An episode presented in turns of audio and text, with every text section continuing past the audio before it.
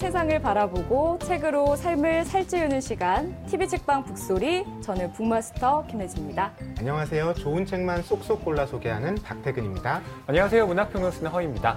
좋은 책을 맛있게 소개하는 북튜버 이가희입니다. 그러고 보니까 우리 이가희 북배는 첫 만남이네요. 네. 반갑습니다. 반갑습니다. 잘 부탁드려요. 네. 앞으로 북마스터님의 활약을 기대하겠습니다. 음, 네, 감사합니다. 진짜 많이 도와주세요. 지난 특집 방송에 이어서 오늘 네. 두 번째 시간이잖아요. 좀 적응이 되셨나요? 어, 적응이요. 네, 적응은 이제 조금 더 해봐야 될 것 같고요. 아직도 너무 설레고 그래도 지난 시간에 너무 의미 있는 시간을 음. 보내서 오늘도 기대가 큽니다. 많이 많이 도와주시고요. 아니 이창현 선생님 어디 가신 겁니까?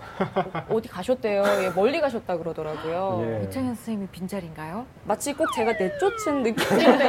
아니 그건 오시고 지금 아니고요. 내보내신 거 아니에요? 아니, 그건 아니고요. 선생님 곧 돌아오실 거예요. 근데 어, 잠깐 출장을 가신 것 같아요. 네. 돌아오시면 같이 만나기로 하고 사실 이 자리는 제가 특별히 준비를 좀 해봤습니다. 아, 오늘 특별 게스트를 모셨는데요. 아, 먼저 영상으로 오늘 만날 분을 소개해 드릴게요. 함께 보시죠.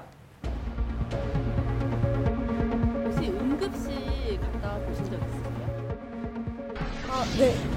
네, 작년 11월에 가봤어요. 언니가 아침에 크게 다쳐가지고 응급실을 잠시 갔었던 적이 있어요, 제가.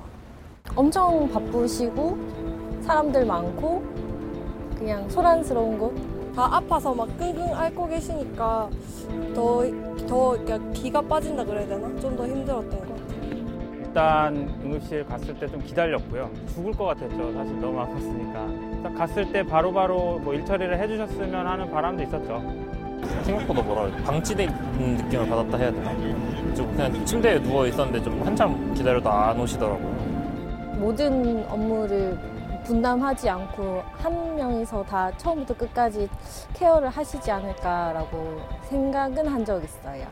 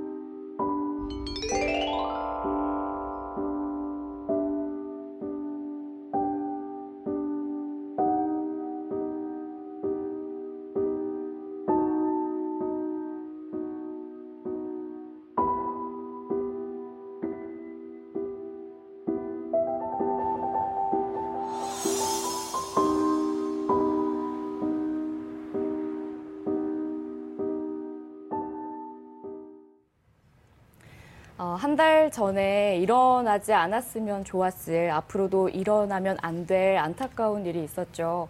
설을 하루 앞두고 지난 2월 4일에 윤한덕 국립중앙의료원 응급의료센터장이 본인의 사무실에서 어, 유명을 달리 했습니다. 사실 온 가족이 모이는 명절을 앞두고 이 소식을 들어서 참 많은 분들이 안타까워 하셨는데요. 우리 북밴들도 소식 들었죠. 네, 특히 그 명절을 앞두고 일주일 동안 집에 가지 않고 근무를 하셨다고 하더라고요. 네. 그리고 평소에도 가족들하고 일주일에 15분 정도? 음. 이 정도 시간만 함께 가질 수 있었다고 해요. 아마 본인의 일에 큰 사명감을 갖고 계셨던 것 같고 그런 것이 좀 큰 짐이 되지 않았나 그런 생각이 들어서 안타깝습니다.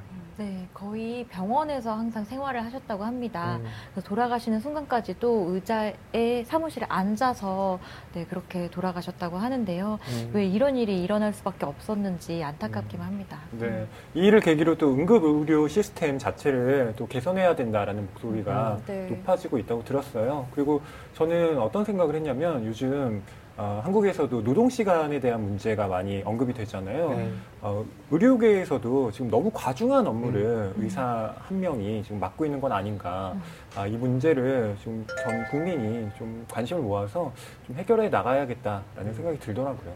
저도 이번 사건을 보면서 그 응급 의료 시스템을 당하는 저희도, 저희도 받고 있는 저희도 이 일에 대해서 이분들이 어떻게 생활을 하고 계신지 정확하게 알아가야겠다라는 생각이 들더라고요. 오늘 방송 좋았나요? 방송에 대한 응원 이렇게 표현해 주세요. 다운로드하기, 댓글 달기, 구독하기, 하트 주기. 더 좋은 방송을 위해 응원해 주세요. 다운로드하기, 댓글 달기, 구독하기, 하트 주기. 기억하셨죠?